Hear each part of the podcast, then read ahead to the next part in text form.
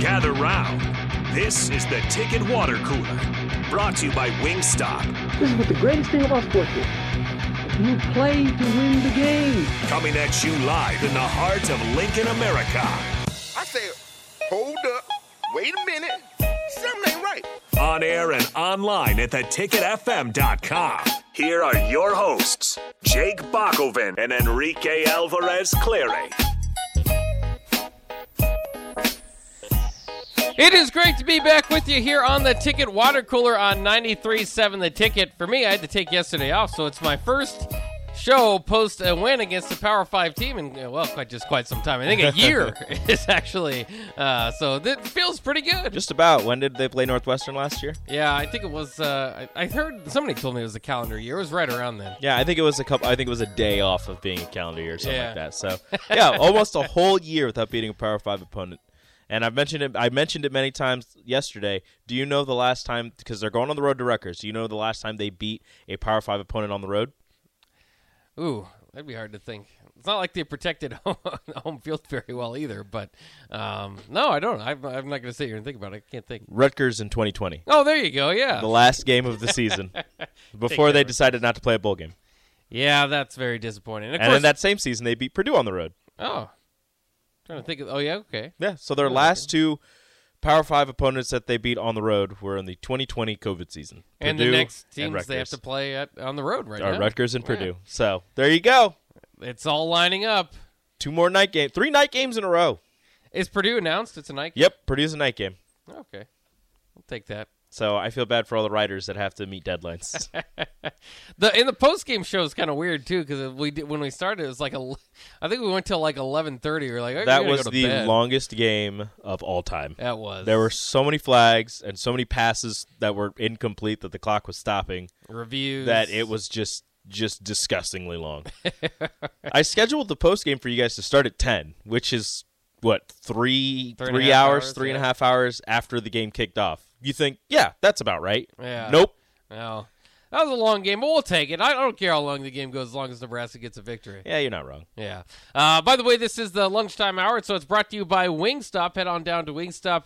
Uh, get yourself some wings today. Uh, we are with you here on the Ticket Water Cooler every lunch hour from 12 to 1 on weekdays. And uh, happy to be doing it here after a win uh, for the Huskers. And really, we'll, we'll talk about some of this as it more breaks down. The Big Ten West just looks completely different. Paul Chryst, the big uh, surprise firing on Sunday, so we'll get to that in a little bit. But first, Rico, it, it's always fun just um, getting people's initial thoughts. You and I haven't talked about the games, uh, the game, kind of how it went, so I just kind of go around uh, with a lot of people and just kind of ask them about their thoughts. I, I will say this too, and I don't know if you feel this way. Nebraska football was weird because you know when I was growing up, if they lost it would like ruin your week or whatever. And then it became it got to a point like that's kind of ridiculous and they're not at that level of the program anymore. Can't let that happen. And then hmm. there's been so many losses over the last several years. I just brush it off and, and just think, well, I kind of expected a loss coming into the game. It was weird because the, the it was it was like a, a renewed feeling of what a win can do because the win literally made my Saturday night, my Sunday, like the, the sun came out brighter. Everybody just seems to be in better spirits. Um, it, it it made things a little bit better in my life. I can say that, even though it's crazy. You should, probably shouldn't do that with your sports teams.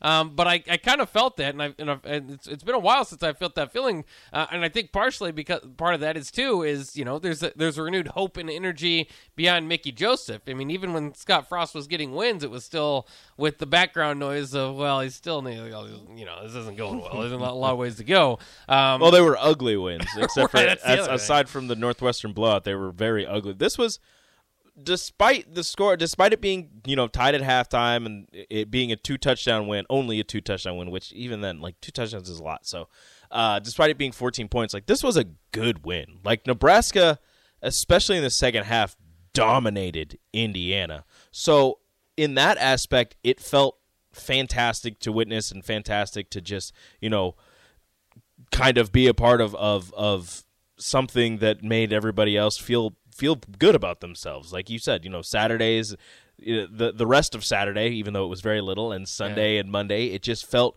fantastic. Like co- coming into work and talking about a win is a lot easier. and I'm sure everybody who who who had to go into work, whatever you do, uh, if you watch the game, if you're surrounded by people who who enjoy you know football, when you went into work and you're talking about the the Husker football game and talking about a win, I'm sure it was a lot easier and there was a lot less anger on a Monday going into work. And maybe honestly, Monday wasn't that bad. Maybe waking up on a Monday and you're like, you know what? I'm happy to go into work and talk about this because it, it looked great. The defense looked great. The offense struggled at some points, but overall, I would say did a really good job of, of coming together in moments when it was necessary and, and scoring the football. The run game looked looked amazing. The pass game, despite the interception after getting an interception, looked fantastic. Um, everything was on point, and there wasn't really much to feel negatively about. I mean, there are, there are some things if you want to nitpick things. You know, the offensive line still had their issues, but at the same time, there were multiple instances where they gave Casey Thompson a clean pocket and a ton of time to throw the ball, and there were times where they were opening up gigantic holes for Anthony Grant and the running backs. So, look, I if you want to nitpick, we can nitpick, and I'm sure we will. But overall, I think it was a very solid game played by Nebraska. Oh, and I think the penalties would be where a lot of people would nitpick too, and that's what I I, just, I don't even know about you know nitpicking at the, the the refs were just calling everything. Yeah, like everything was being because well, look, you can't punch you, a guy. You have well, yeah, you can't punch somebody in the face. there are a few uh, maybe Nebraska deserve there, but like you you know everybody says this. There's holding on every play, and it seemed like they were calling holding on every play. There were a couple pass interferences uh, against Nebraska for and in in uh, in favor of Nebraska, where you kind of look at it. There was one especially uh, that was against uh, an offensive pass interference that was against Mario Buford, and I was like, that's not that that was not offensive pass interference.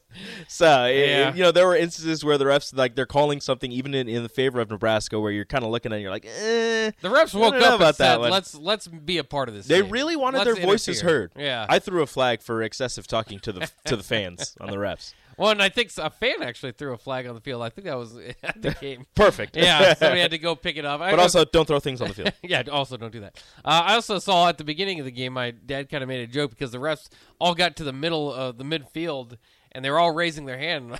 so I hope they said, you know, oh, does anybody got any questions? Hopefully that's not what's going on.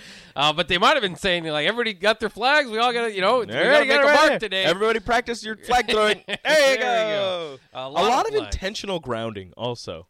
Yeah, which I mean, I I, I understood a lot, you know, some of it. You know, and it, it is. I mean, it, it, a game like that, sometimes you can just, uh, you know, re- there, there are. There's just different approaches to refereeing. If you want to call everything, you're going to have a very long day. Mm-hmm. If you want to allow physicality and, and, you know, then you let some stuff slide. So they, I mean, they just decided to be part of the game, which is which is fine. And you know, there's, uh, you know, Nebraska and Indiana each we're playing physically and, and, and trying to cut paths here and there. So I mean, I, I get it. It's just I, I guess that the, that's just kind of the interesting part to me is because I saw some people describing it as kind of an ugly win. And I just didn't feel that way. And, and maybe it's from the context of where Nebraska's been, mm-hmm. right? I mean, if you told me five years ago, hey, in year five, you're going to have 12 penalties and beat Indiana by 14 at home, I would have said, eh, I'm not too excited about that. Um, but if the context of where this team was, especially defensively, mm-hmm. to, the, the, strides made defensively almost make up for any of the ugliness. And the offense, to me, has played better games, right? Oh yeah, um, and has looked maybe better. I mean, they they they switched some guys out. They were missing some guys out of the rotation as well. So I don't know if they're at full strength. Obviously, the the the Brock Purdy or not Brock Purdy, excuse me, Chubba Purdy um, uh, series was not very good. so yeah, it wasn't I mean, great, but that was ugly. Um, so I can understand some of the ugliness, but to me, just the defensive strength because there's nothing more ugly than giving up 500 yards per game and really making it so every you know every game Nebraska's went into for your fans or for your offense for that matter, thinking we've got to play our best ball. We can't make too many mistakes if we're going to win this game. The defense came out and shut them down on third down. You know, get you know more often than not getting mm-hmm. the ball back, uh, creating turnovers, creating you know pressure here at times, not all the time, but sacks um, and just pretty much shutting up that offense and with the true freshman starting at cornerback. I mean, I, I if I, I, and I've said this over and over again, I'll say it more. I'm I'm so impressed with Bill Busch.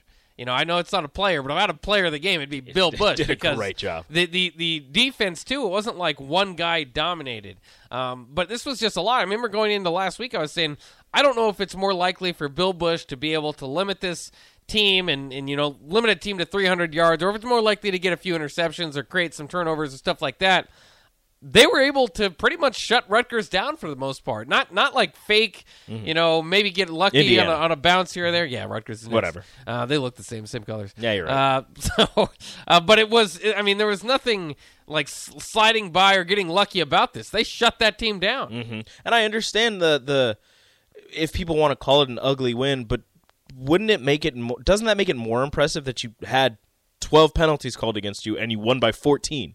You you you you you're bringing in a, a new defensive coordinator to the to the bunch. You've got a freshman starting at corner, a true fre- a five seven true freshman starting at corner, and you hold a team that has the the quarterback who's attempted the third most, I believe, passing attempts in all of college football to a 50% completion percentage and under 100 yards of total offense in the second half, like and converting three third downs in enti- the entire game, like that's that's impressive. I I understand if you want to call it an ugly win, but at the same time, you have to take into account everything that that was going on with Nebraska and realize that this was a very impressive. And and again, you said the defense giving up 500 total yards on average to opposing offenses coming into this game, and the offense having to play perfect, damn near perfect games every single time. The offense struggled. The defense really didn't.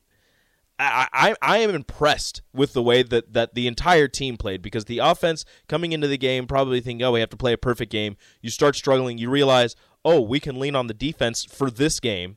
And, you know, maybe they take a couple more shots downfield because they realize the defense is playing well. Maybe they, they were able to lean on Anthony Grant. He had 32 carries for the entire, like, for the game. So they were able to lean on the run game and, and just keep it out of the hands of Indiana. Uh, I, I'm impressed. It was an impressive win.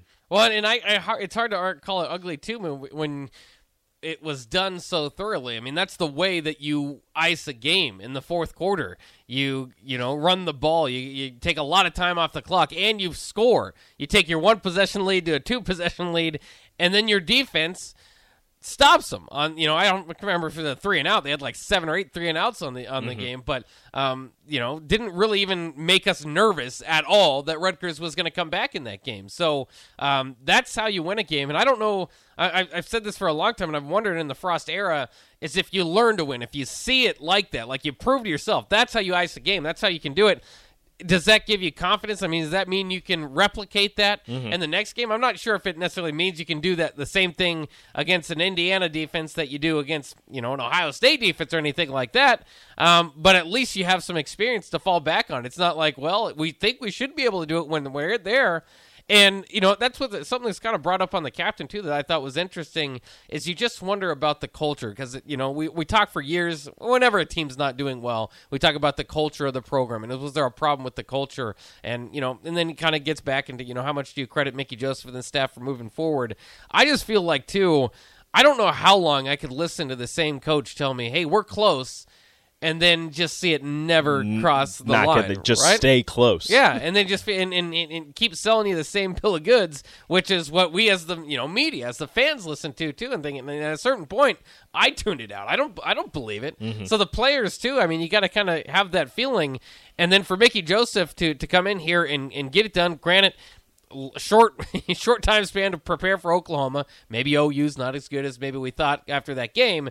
Um, but you know, to get a bye week, to get a win like this in in that in that fashion, like I said, icing the game that's not that's not showing that's not like saying hey we believe you guys can win we're close it's showing you how to do it how it's done I know I know you can do this and this is how you do it. Yeah, This here- is- let's this is- do it. This is the blueprint. Let's do it. Yeah. And, and and finally getting that and giving yourself the confidence to know. And you know, you heard Garrett Nelson and Luke Reimer talk about it uh, either in post game or, or yesterday, you know, just showing themselves that they can play four full quarters of football and come out with a win as opposed to coming out with a one score loss that does wonders for the men- the mental side of this game because despite all of the talk of physicality and being more physical and and and doing this and that it's a mental game at the same time. I understand that you don't want to, and we talked with Adam Carriker on the uh, on the captain show yesterday, and you know he he was talking about you know not thinking as much and just going out there and being an athlete. And I get that, and that's very important. But at the same time, the mental side of things and knowing down the stretch that we've been in this situation and we can come out with a win as opposed to we've been in this situation. How are we going to mess this up and lose this time? It's huge. It's massive for not only the players, but the coaching staff as well to realize we can get it done when it matters most. And you see Bill Busch getting emotional on the field. You saw it today at the press conference. You've seen like you know Mickey's kind of getting people. It's it's not you know it's you can see the care factor. Um, and if we can see it from the outside, you bet being in there in practice every day, they can see it too. By the way, a fun day at the podium too, as Mark Whipple went up there today and was talking about his effectiveness, maybe being a little bit better when he's. Uh, I don't want to say the word that he used. A little more but- callous. Yeah, a, a, kind of a, a rough type of coach rather Yeah. than the nice guy. With no shoes on. And uh, right, He's, just, uh, he's, a, he's a weird guy. I like it though. yeah, weird is good. I always like weird. It's a lot better than normal. Uh, but uh, I, I, it- I, I think that was one of the things that, again, maybe if you were on the ugly win side that you could point to is uh, maybe a guy, you know, getting an earful on the sideline, which made kind of the rounds. Was Whipple yelling at Casey Thompson before taking him out for a series, but.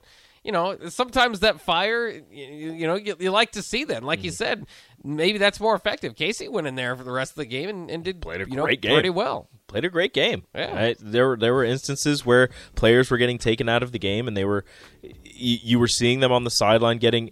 I mean, not yelled at, but like getting an earful, getting talked to. Uh, after Corcoran after Corcoran punched the dude in the face, he went to the sideline. Mickey was talking to him. He was kind of yelling at him, but he was also he had his hands on like his shoulder pads, and he was just like you know talking to him. He was just letting him know, hey, you can't do that, man. We're in this game right now. We're trying to get this win. You're important. You're a starter. We can't have this happen. Like you got to be smarter than that.